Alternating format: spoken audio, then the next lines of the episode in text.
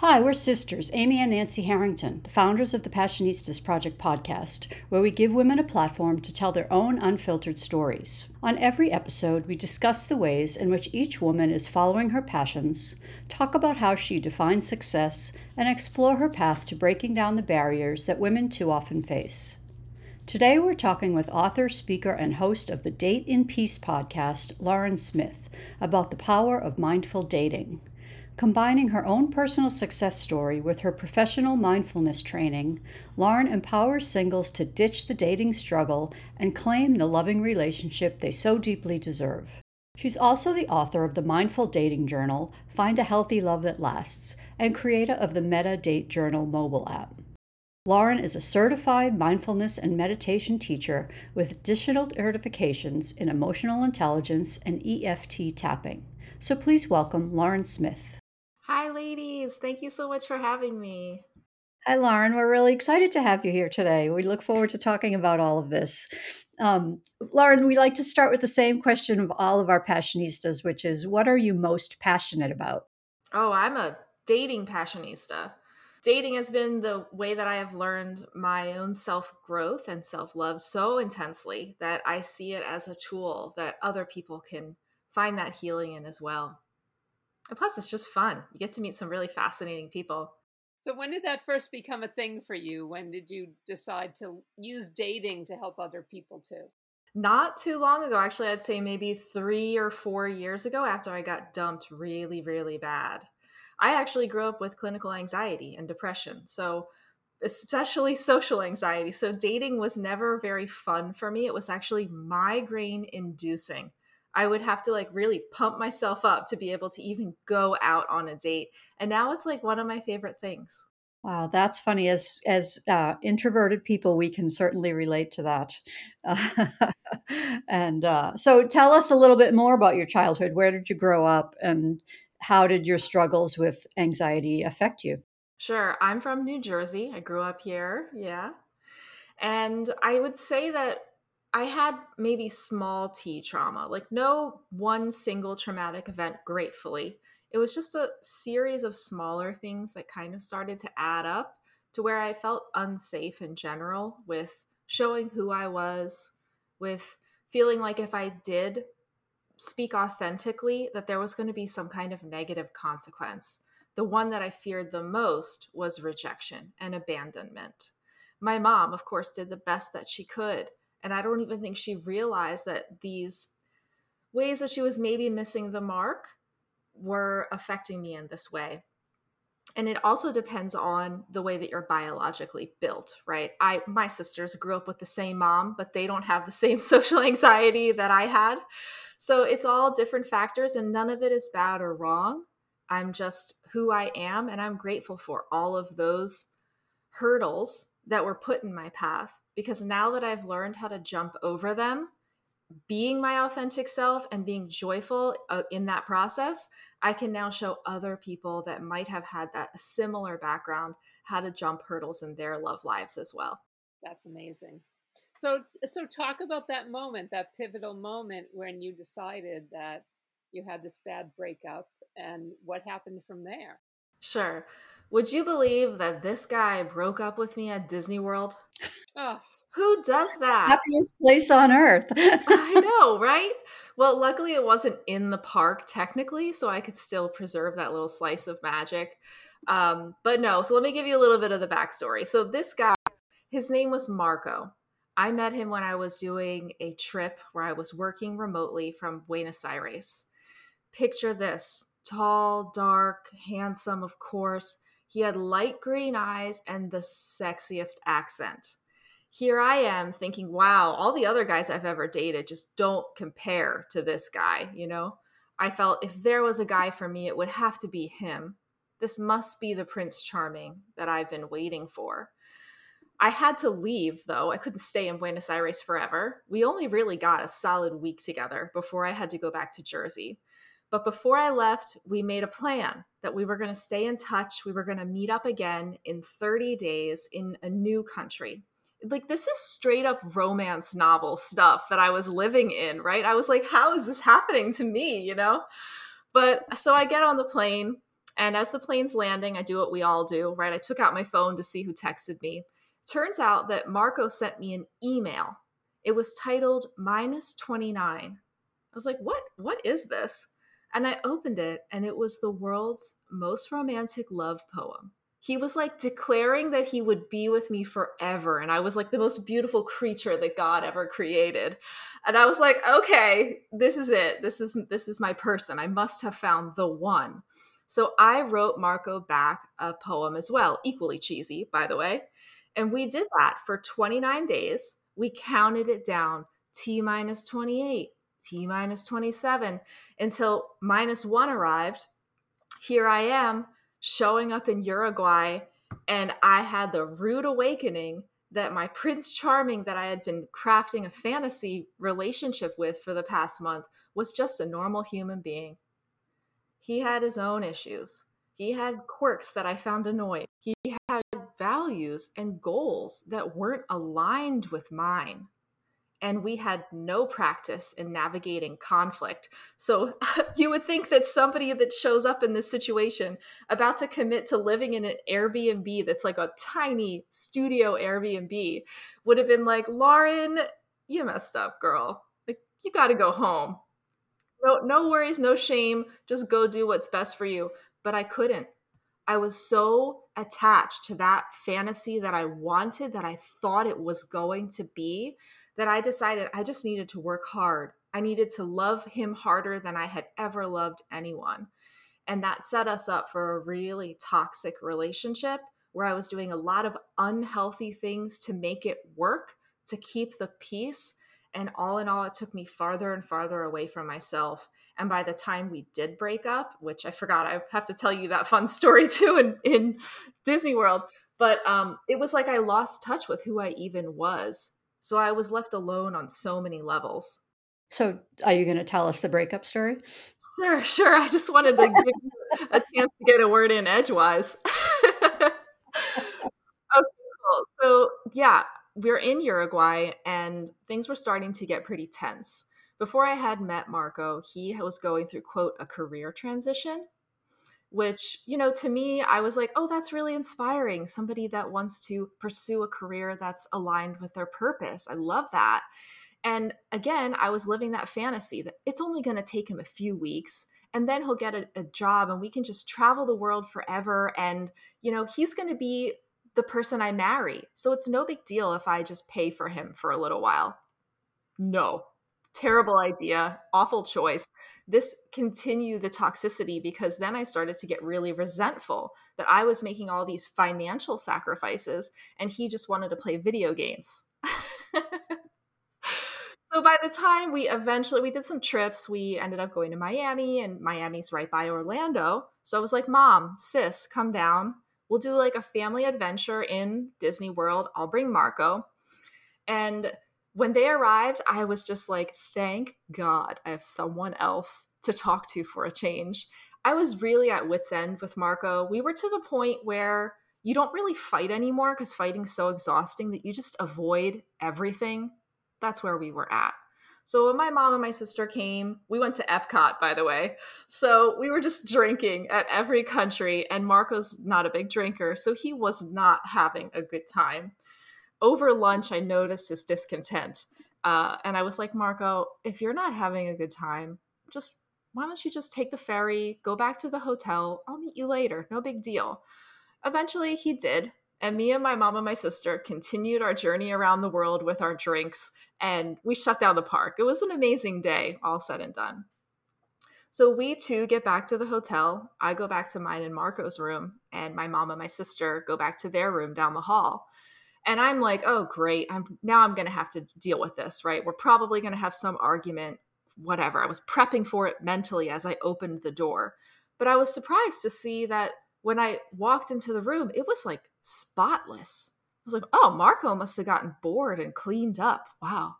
Finally doing his fair share of work around here. And then i inspected further to see that it wasn't that he had cleaned up. Is that he had packed up all of his things and was just gone. No note, no text, no sign of him. And immediately my heart sank to the floor emotions started running in. It was like I couldn't physically be in the room anymore. I practically ran down the hallway to go be with my mom and my sister. And I opened the door. They could see it on my face that something was seriously wrong. They didn't say anything. I spoke first, and I will never forget what I said. What is wrong with me? That these people that I keep trying so hard to support, to love as deeply as I can, I make constant sacrifices. And despite all that, it's never enough. And they just leave me. Because it wasn't the first time that this type of situation had happened where I felt like, in my mind, I was abandoned. And I was just overwhelmed with shame, thinking that it's something that's wrong with me. But as I was luckily in that moment, probably because of my buzz from Disney World and because I had the loving support of my mom and my sister, they made me realize that, yeah, maybe it is something that I'm doing. But it doesn't mean that I'm unlovable. It just means I got to figure out what that thing is that I'm doing and stop doing it. And that felt manageable. And it set me off on a mindfulness journey to develop as deep of an awareness as possible about my choices, about the way that I was showing up in a relationship, and to admit that the way that I learned to cope in childhood actually had a little bit of toxicity built into it.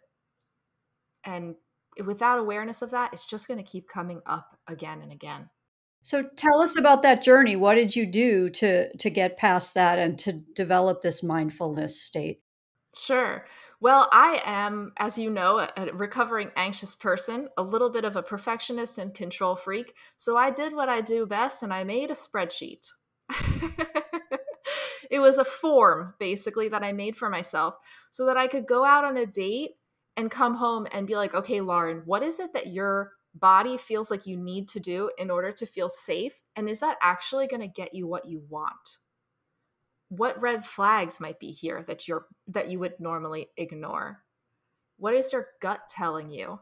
All these important questions that i knew i needed to make time for so that i could monitor myself because if i didn't i would just keep acting on default. And historically that didn't get me what i wanted. So if i want something different i got to choose something different.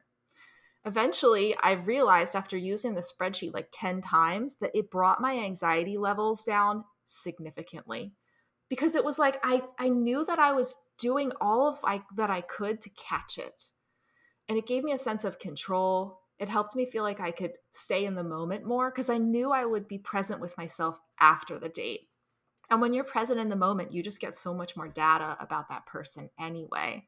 So, what do you think the biggest um, shift you made personally from that point moving forward that impacted how you were dating? Mm-hmm. Definitely taking responsibility of my choices and my behavior. That's one. But also, it was understanding why I'm attracted to certain types of people. Because looking back on it, I'm like, why would I ever even go out with Marco? Like, if I was going to write you an ideal partner list of who I would want for myself in five years, it would not resemble Marco at all. In fact, I learned in that moment of reflection that what I wanted was not a man at all. I had been wanting to date women for many, many years. In fact, I was swiping on dating apps in like on both genders, and I was even talking to some women, but I never had the guts to officially go out with them because I was like, "Oh my god, what does that mean? What would I say?" You know, all the things that people probably fear. But at that moment, I was like, "Hey, if if I'm not getting what I'm what I want from choices about people pleasing or about trying to take care of someone, maybe that the choice to even date men at all is a behavior that's keeping me stuck or a choice that's not getting me what I want. So actually, Marco broke up with me in January, right before COVID hit. So I was going through COVID breakup, right? This is also why I got so deep into all of this because I had plenty of time. But finally, when the COVID lockdown started to loosen up and we could go out again, I was like, screw it. I'm going out with a girl. I'm going to see what this is about. And it was so eye opening. I felt very safe. I felt home. It felt like it was so much easier for me to show up authentic. And that just takes the anxiety out of it too.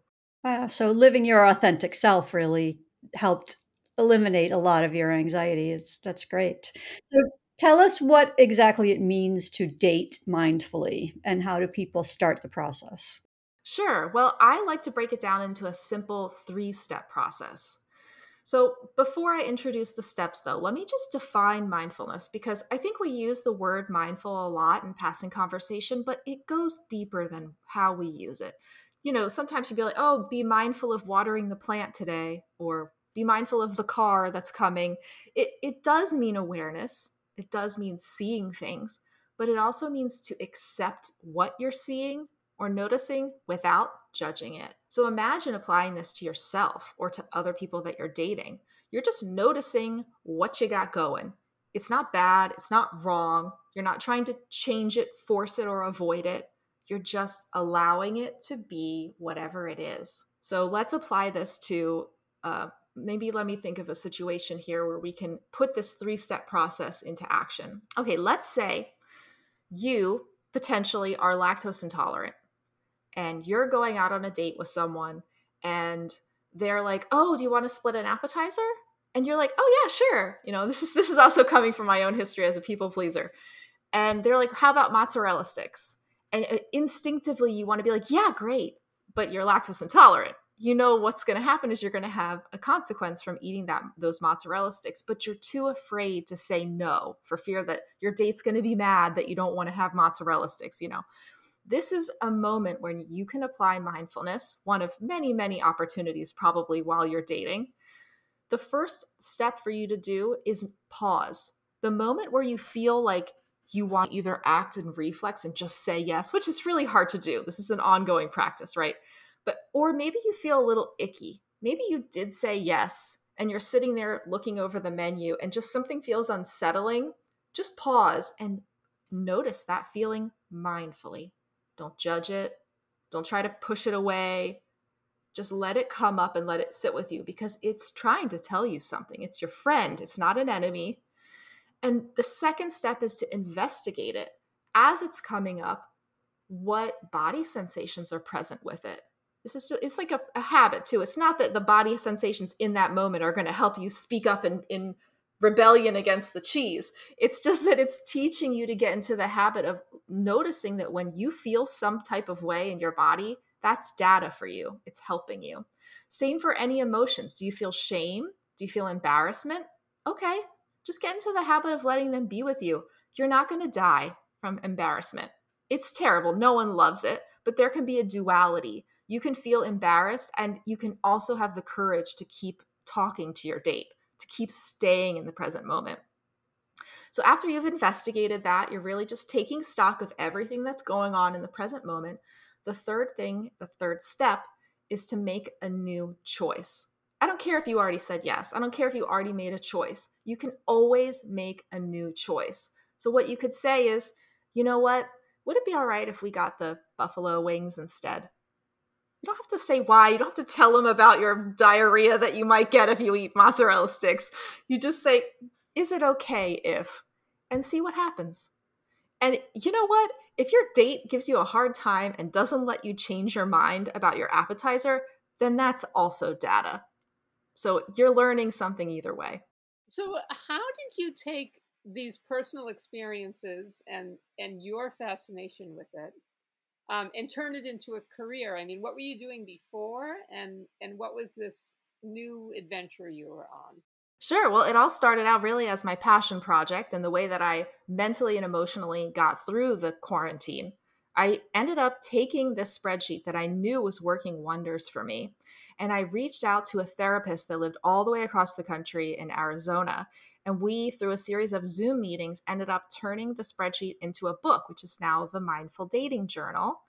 And I just like suffered way too much in my past relationships. And now that I knew that there was a really simple tool, all you have to do is just learn your behaviors. You just have to monitor it. It's so simple, anyone can do it. I was like, I need to tell the world this. And sadly, I don't make enough money off of my one book to quit my day job, which does a great job at meeting all my needs. So I'm just kind of surfing this path, enjoying spreading the word and loving opportunities like this to get to know myself and others through my story. So, who's your target audience and what appeals to you about focusing on them? Ooh, good question. I would say millennial women because that's who I am. But I find that no matter how old you are, mindfulness is still going to help you. However, you might not be able to resonate audit like perfectly with some of my stories and some of the messages that I share from my experience. Some Gen Zs get it, but I don't get Gen Zs, so I do the best I can. well, frankly, I think women who are people who are older could probably benefit from it even more because we've established these patterns for such a long time that to have somebody help us break them would be really, really helpful. Yeah, and it's great because you can go at your own pace with mindfulness and journaling. You know, you don't have to have all your trauma come to your face in one day. You can just take it slowly, watch it evolve over a whole year if you want. What are some of the most common issues that you see consistently with people when it comes to dating that are kind of their roadblocks?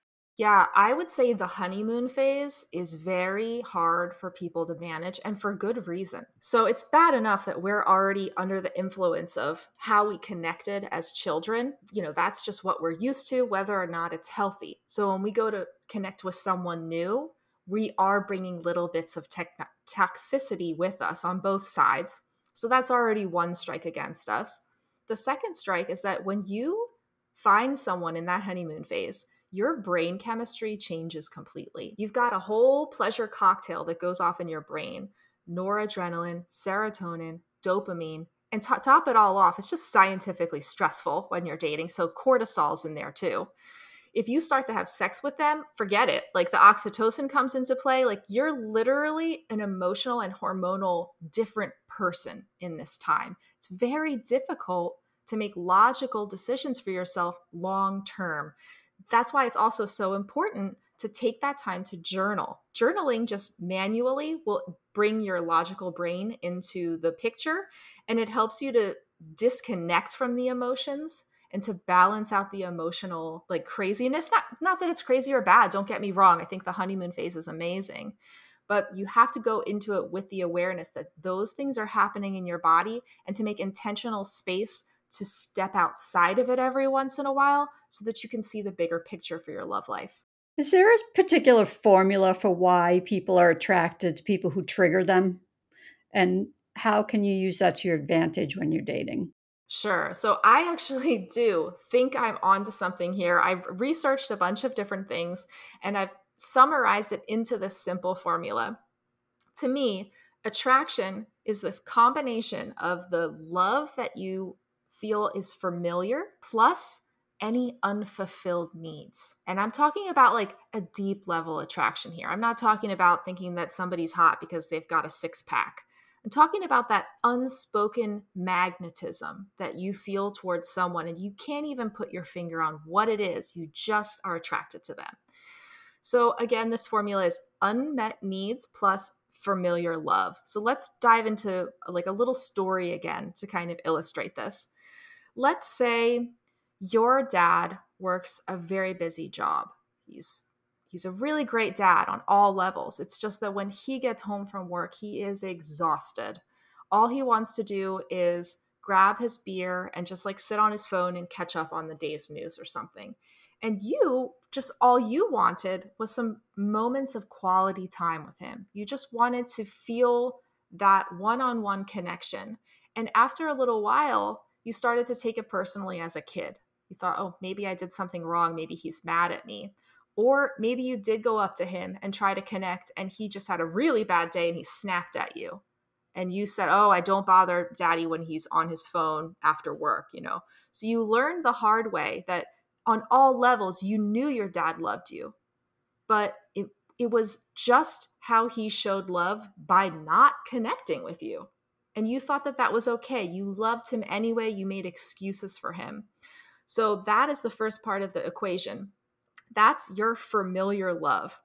There's probably many different parts of familiar love from your childhood, but now when you go to date someone, maybe you go out on a really amazing date with them and they gave you lots of attention, but then they don't text you. And when they do text you, they give you like little tiny, like what we call breadcrumbing, right? And you start to think like oh well he, you know maybe he's not making plans with me because he said he had a work trip or i know his his mom's in town and you make excuses for him again. That person that you're welcoming into your life in my opinion should want to be with you. They should be actively reaching out. You deserve someone that wants to spend time with you.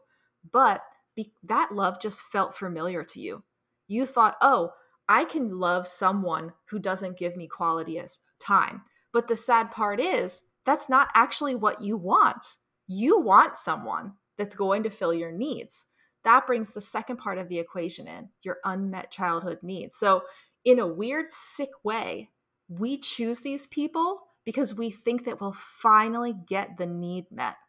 So, you'll think, oh, if I can get this busy guy to want to go out on a date with me and make me feel worthy, it must mean that I was worthy of my dad's love all along. And it's fine. The fact that we do any of this is like totally human. It doesn't mean that any of us are bad or wrong. But when you understand this formula, you can hack it. You don't have to get your needs met by picking people that probably are going to be the last people to meet them. You can just decide, hey, I realize that I need quality time. That is a core need of mine. How can I meet that own need in myself by either clearly communicating it or by choosing someone intentionally that will be able to meet that need. So that's another thing that was on my spreadsheet is I had learned what are the things that I am used to in my childhood that I don't actually enjoy? What are my standards? What are the things that I actually need and desire in a partner? And then when I go out on a date, I come home and I just cross reference. Is this person actually meeting my standards? Or do they just feel like an unhealthy love of my past? I feel like a lot of times we're taught, and I don't know if this is a, a woman thing or not, everybody's taught this, but like you're being too picky, you know, you're, you're, well, yeah, maybe they're not giving you everything you need, but you you're expecting too much. So how do you respond to people who kind of throw that back at, at you? Mm-hmm when I go out to like eat food with a friend or even somebody that's like a date and they're like, "Can I have the salad, but can you put the walnuts on the side?" and like, "I don't want this thing on it." The, some people would be like, "Wow, this person's like really high maintenance and they really want it so special." To me, I'm like, "You go, girl or boy. You're allowed to get what you want. If you know what you want, why not ask for it?" But I think a lot of times we have these insecurities that maybe if you don't know what you want, you're afraid that you're pushing away opportunities that might have been for you. But if you're clear on what you want, it's not an it's not a missed opportunity. It's not what you want. I do agree though that there is a level of um, compromise but you have to make sure that all of your most important needs are met before you start compromising because then you could lead to stepping over some of your personal boundaries lowering lowering your standards and ultimately you're probably just going to get resentful and it's going to end in not a fun way. So no i do not think there's a problem with being picky as long as you spend time to figure out what it is you want we're Amy and Nancy Harrington, and you're listening to the Passionistas Project podcast and our interview with Lauren Smith. To learn more about Lauren, get a copy of her Mindful Dating Journal, and tune in to the Date in Peace podcast, visit mettadate.com. Now, here's more of our interview with Lauren. Okay, so someone has found a person, they think that's their ideal person. Um, how do you navigate the early phases of a relationship without losing yourself? Mm-hmm. So it comes back to this honeymoon phase thing. So remember during these first, you know, I guess the honeymoon phase we'll say in dating maybe is like, we'll say six months. It varies. It could be a month, it could be a year. It depends on who you're dating and how often you see them. But let's just say for a six month period, you know that once you st- start to get to that point where you're craving them, and you just want to get your next hit of those feel good chemicals, that you have to intentionally pace yourself. You probably want to hang out every night. You might want to rush into intimacy. You might want to say, I love you within six months. I am guilty of that. I just feel so deeply that when I find someone that I care about, I'm like, oh my God, I love this person. But I have to remember is it is it that I really love who they are or am I just loving the person that I'm with right now while I feel so great with these honeymoon phase chemicals? So there's some other things that you can do to keep two feet on the ground while you're in that honeymoon phase. One, definitely space out your dates. Two, journal. We've already talked about these. The third thing is is to maintain or schedule intentionally dates with family and friends. Sometimes it's easy for us to get so wrapped up in the daydreaming about the person that we really lose touch with our other goals.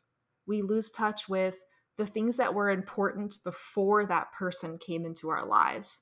So when you hang out with friends, when you can reconnect with your family, it almost brings you back to the, the person that they know it, it's like in a weird way your identity is a lot time a lot of times influenced by how people are treating you or perceiving you so stepping out of the identity that's created when you're with that person in the honeymoon phase and going back into the identity that is more you normally you know the the solid the more normal i don't know how else to say it uh, that allows you to reconnect and to come back into your um, your your normal routine i would say Another thing that you can do is to carve out time in your schedule to work on passion projects.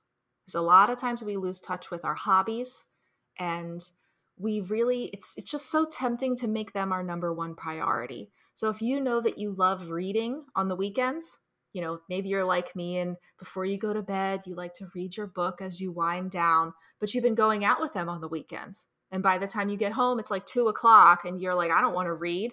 And then before you know it, you haven't touched your book in a month. So carve that time out and say, yes, I would love to have dinner with you, but I'm going to go home at 7:30 so that I can do my 37 year old reading date. and then when it does hit the stage where you are choosing to get more intimate with somebody how can you bring this kind of intentional awareness into the bedroom for increased intimacy? Well, I guess this is really um, to each their own. I am actually a really pleasure positive person, but I also don't feel comfortable being with intimate with someone that I don't feel safe with. So for me, if I feel safe with someone, I might want to start things up maybe so- sooner than most people. I think that that's another opportunity for you to, to build intimacy, for you to get to understand if you're able to meet each other's needs on that level. That's another piece of data if you're entertaining bringing someone into your life long term.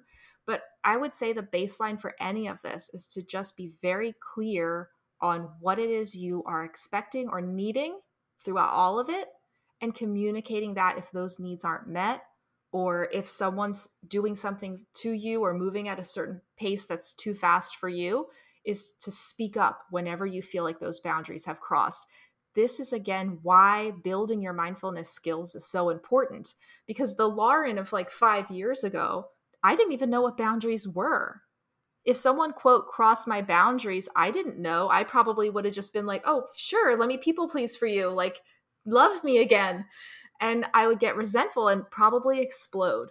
And I had no other emotions other than just feeling overwhelmed and anxious, obviously. So now that I have mindfulness, it's so much easier to feel an emotion when it comes up. And that's like um, a light bulb that goes off in my brain. That's the thing that tells me, hey, it's time for step one. It's time to pause here. Am I really wanting to have sex with this person now? Or should I say, is it okay uh, if we wait? I'm, I'm not ready. And that's fine too, giving yourself that space to choose a new choice. And again, it's like the appetizers. If they're not there with you and, and compatible with you on something like that, then you're not losing anything. Oh, yeah. If they don't let you say no or they don't listen to your boundaries, yeah, get out of there as fast as you can. Absolutely. So part of your target audience is the LGBTQ plus community. So how can people in that community use non-judgmental acceptance to reconnect with their most authentic selves? Sure. I mean, anybody that tells me they're in the queer community, I love them instantly because I recognize that those people have gotten to the place where loving themselves was more important than pleasing anybody else. And that takes so much courage. And I just it really opens my heart up anytime I see someone with a pride pin because you never know what kind of journey they took on a personal level to be even able to put that pin on. So I think mindfulness is just a, a natural progression for somebody that's already stepped into their authenticity and it helps them to be more empowered and to feel more self um, what's the word i'm looking for where autonomy i guess where you can learn to say uh, while other gay people might be doing a busy pride parade maybe i'm the introvert that just wants to stay home and watch something on tv and that's okay you know it's about bringing your life back into your own heart and reminding yourself that every single choice is yours. Just because you grew up believing that you had to play by certain rules, or if even if all of your queer friends do something one way or they have a shared belief, it doesn't mean that you can't create your own beliefs and make your own rules.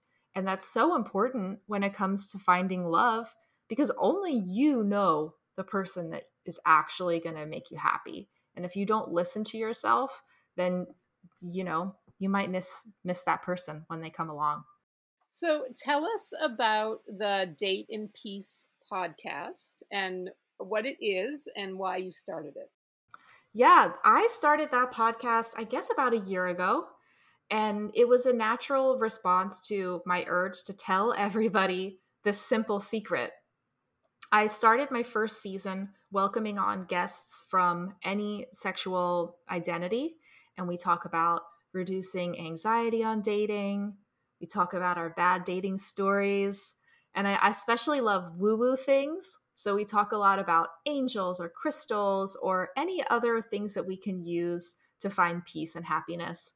In season two, I've been focusing specifically on queer guests. So I bring on people that tell their stories, but the podcast itself isn't just for people that have openly identified as LGBTQ.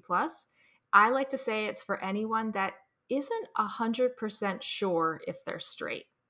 So if they're questioning at all, I just want it to be a safe space for people to come and to feel okay to explore their curiosities because I was 33 by the time I officially decided that I wanted to explore women because I was scared. I was afraid of, of how things would affect my relationships. Um, of course, I was scared by women too. That's intimidating. You know, at 33, you're going to have to learn a whole new way of, of sexually relating to someone or going. It felt like I was 15 again, trying to like go out on a date with these women. So I just wanted to give back and say this is something that I'm doing for all the other women or or men out there that just want to feel okay to hear other people's stories and how they went through it. It's been a real pleasure. It takes a lot of time. I, I honor you guys for the amount of work that you put into podcasting.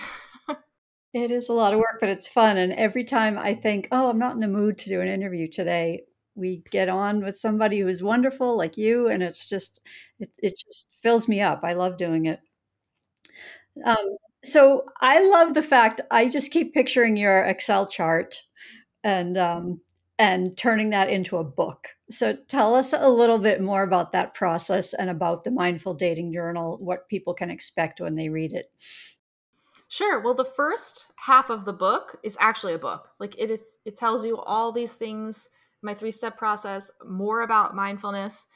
It also explains each question and like how you're supposed to answer it. Because I think a lot of times, you know, you might say, oh, well, what are you feeling? If you don't really understand why you should be asking that or what emotions can bring to your dating decisions, then you might not get the most out of the journaling process. So, one of the questions that's on there, for example, we can dive into this a little deeper, is what did you love about yourself on the date? And I feel like this is so important. It's one of the first questions that I asked myself and one of the first ones in the book. Because a lot of times when you go out on a date, the first thing you think about afterwards is, oh my gosh, did they like me? What do they think about me? And you start to feel like their decision of whether to accept or reject you is like going to determine your fate and you have no say in the matter. You just have to wait around for them to call you. But asking yourself, what did I love about myself on this date is the fastest way to reconnect with your personal power. To say, oh, yeah, I'm worthy of being loved. So I'm going to do that right now. But there's weird, you know, there's a way that you could answer this question and maybe not get the best return on your investment. So you might be like, oh, I loved my high heel shoes. They were sexy. Okay, that's not really something that you loved about yourself, you know? But um, what maybe you could say is that I love the fact that before this date, I went into the depths of my closet and pulled out a dress from seven years ago that I had been too afraid to wear because I was afraid that it wouldn't fit. But I love myself for pulling that out and for actually wearing it on the date, even though, you know, a little bit of my rolls were showing, but it still made me feel sexy and I felt confident because I was able to step into my sexy power by wearing this dress. That's what I love about myself. See how different that is? It's it gives you this confidence and almost permission to choose you. That's awesome. All right, so I want to hear a really bad date story and a really good date story from you. Oh boy, a really bad date story. Okay, I can tell you this one. So I was traveling a lot. I, I used to be a digital nomad. I have a job where I can work anywhere. It's amazing.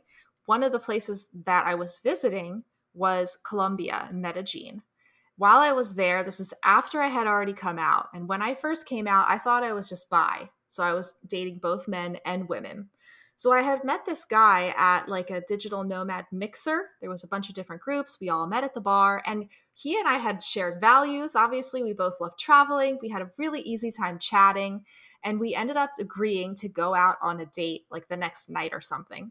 So I walk into our designated meeting place and I misread his signals. He was like pulling his hand out of his pocket or something and I thought that he was holding his hand out to grab mine so I instinctively grabbed his hand. So this is me walking in. We really haven't even said hi, and I hold this guy's hand. I almost died of embarrassment. I just wanted to turn around and walk out of there with my head down. But luckily, the mindful acceptance in me was able to say, Lauren, it's okay. Dates are awkward. This is, you're not gonna, like, this isn't the end of the world. If he walks out on you, then screw that guy. So I just made a joke about it and he I don't think he was trying to soothe me, but he actually made it worse because then he just kept holding my hand.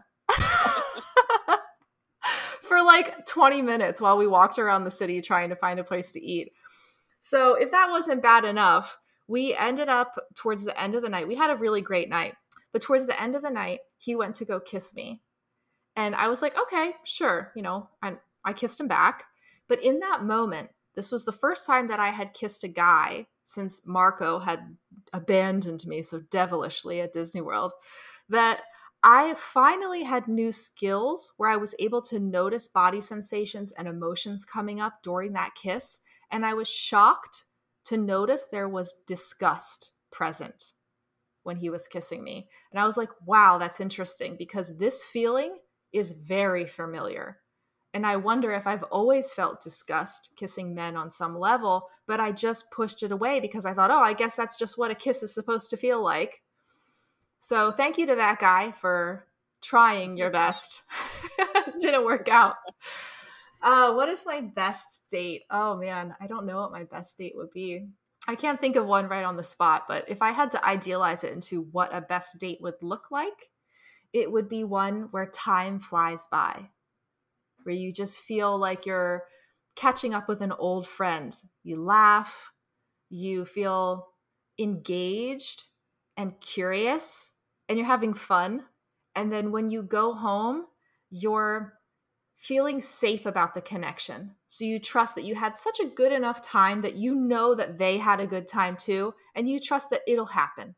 It'll come together on its own. There's no need to force it or rush to get them to respond. You know, I'm an anxious person. I did a lot of anxious attachment things where if they didn't text me back right away, I'd be like, "Oh my gosh, what's wrong? I must have said something wrong. I better reach out and see where they where they're at." For me, it's like I know it's a good date and a good match when I can go home and I'm not triggered into that spiral. And I'm like, "Oh yeah, it went well. I'm feeling good about it and I feel like they liked me too, and I'm just going to let it grow naturally." It's hard to do. I have a I have another question, if you don't mind, man. Um, I'm a very in my head person, right? So I'm constantly analyzing things as I'm going along.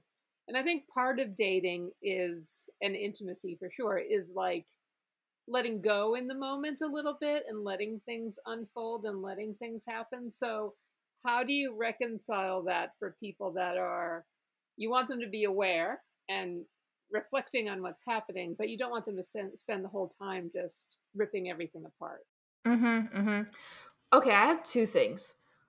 Firstly, the the words letting go are so confusing to me because I used to hear that a lot as an anxious person like, "Oh, just let go of the thought. Stop thinking about it." It's like I can't stop thinking about it makes me think about it more, you know?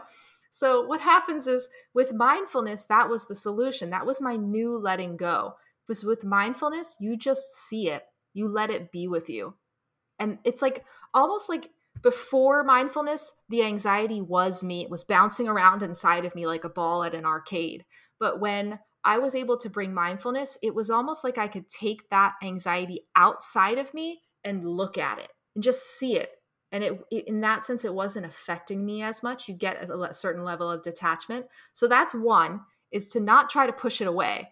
You're having those thoughts, almost uh, have you you guys I'm sure have done some type of meditation in your life there's a style of meditation where when the thought comes up, you say, Oh, that's a thought. And then you just come back to your breath. So I use that strategy, but while dating, it's like, Oh, there's an anxious thought. You know, oops, I held his hand, you know, like whatever it is that comes up in the moment.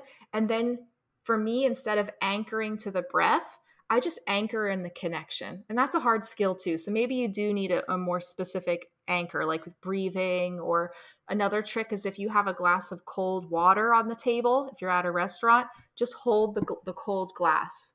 That cold temperature will kind of give your nervous system a little bit of a reset and bring you back. But the basic gist of it is that when you notice those things, don't push them away. Just get into the habit of being like, oh, let them come in because that's data. Let them be with me. I know that I'm going to dig into this later when I go home. So it's okay if I don't give it my full attention right now. Right now, I'm going to come back to this person seated across the table from me. Let me re engage with them via eye contact. Let me try to empathetically connect with whatever they're feeling right now. Just come back to the date. And I know that's hard. It's going to take practice. So good luck, everyone. that's great. Um, so now that you've gone through all of this and experienced all this, what advice would you give to your younger self? I would say it's okay to be you. It's okay to make mistakes or it's okay to be anxious. I was working so hard to be this perfect version of myself for so long that I would get really frustrated when people wouldn't like me back. Because I'm like, how how can you not like me? I'm being perfect, you know? But what I learned is that people don't want perfect. People want authenticity. People want to trust who you are. And if you're showing up as someone else, they can't trust you. And you're just creating a foundation for a relationship that's built basically on lies. It's going to be very hard to maintain perfection. It will be so much more peaceful and more a deeper and more rewarding connection when you can both feel safe to be your authentic self. The best way to feel safe is to cultivate that safety within you by allowing the feelings to be with you. I mean, that's ultimately what we're all afraid of. We're not afraid of the rejection. We're afraid of feeling shame from the rejection.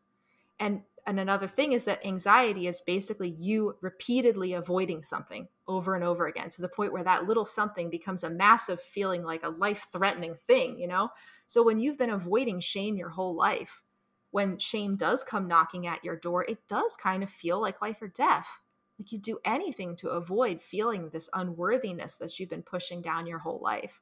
But what would happen if, just like in exposure therapy, like to, to some people use to overcome anxiety what what would happen if you slowly let in little bits of shame?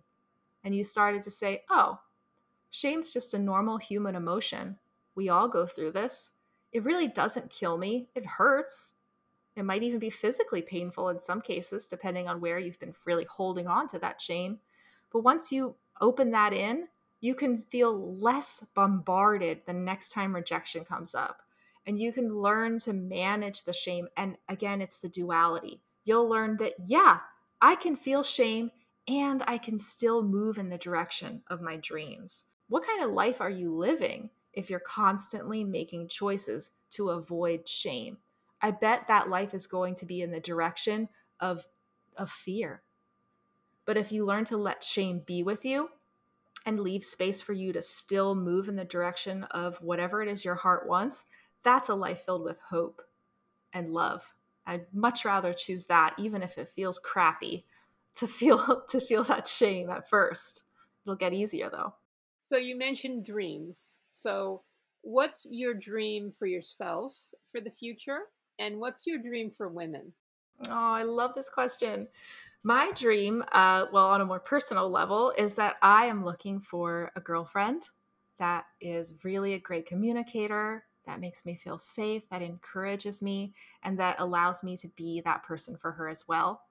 I'm looking to build a community where other women or men or theys can come and feel safe to explore their authenticity and learn that they are so worthy of getting anything that they want. I would love to write more books. I would love to be a public speaker. Well, I'm, I'm actively a public speaker, but I would love to get more gigs to help more people learn these lessons and to recognize that it's not that there's anything wrong with us.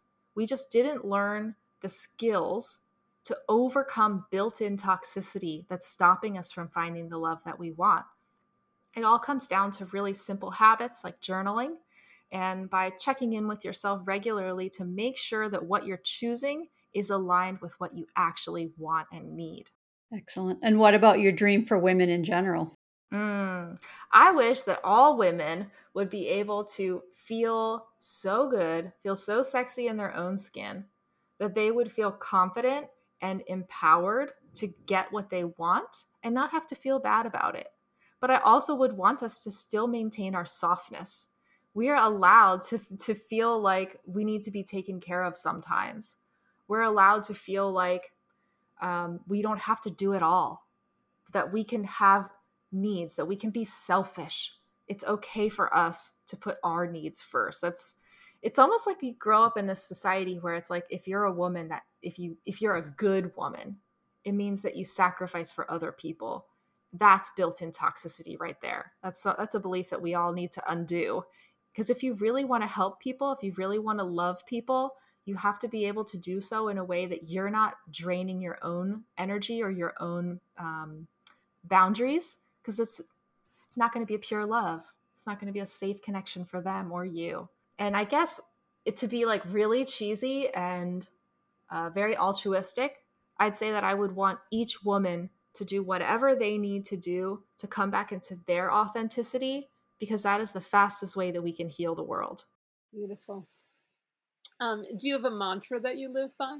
Well, I feel like I have so many mantras that I choose on a weekly basis. The one that I wrote down in my journal today, I will read it to you, is make this the best day yet of many, many more. And thanks to you, ladies, I'm feeling like I'm doing a pretty good job with that today. Definitely. Excellent. What's your definition of success? I would say peace. I lived a long time trying to keep everybody else peaceful and trying to quote keep the peace that I was living internally in chaos.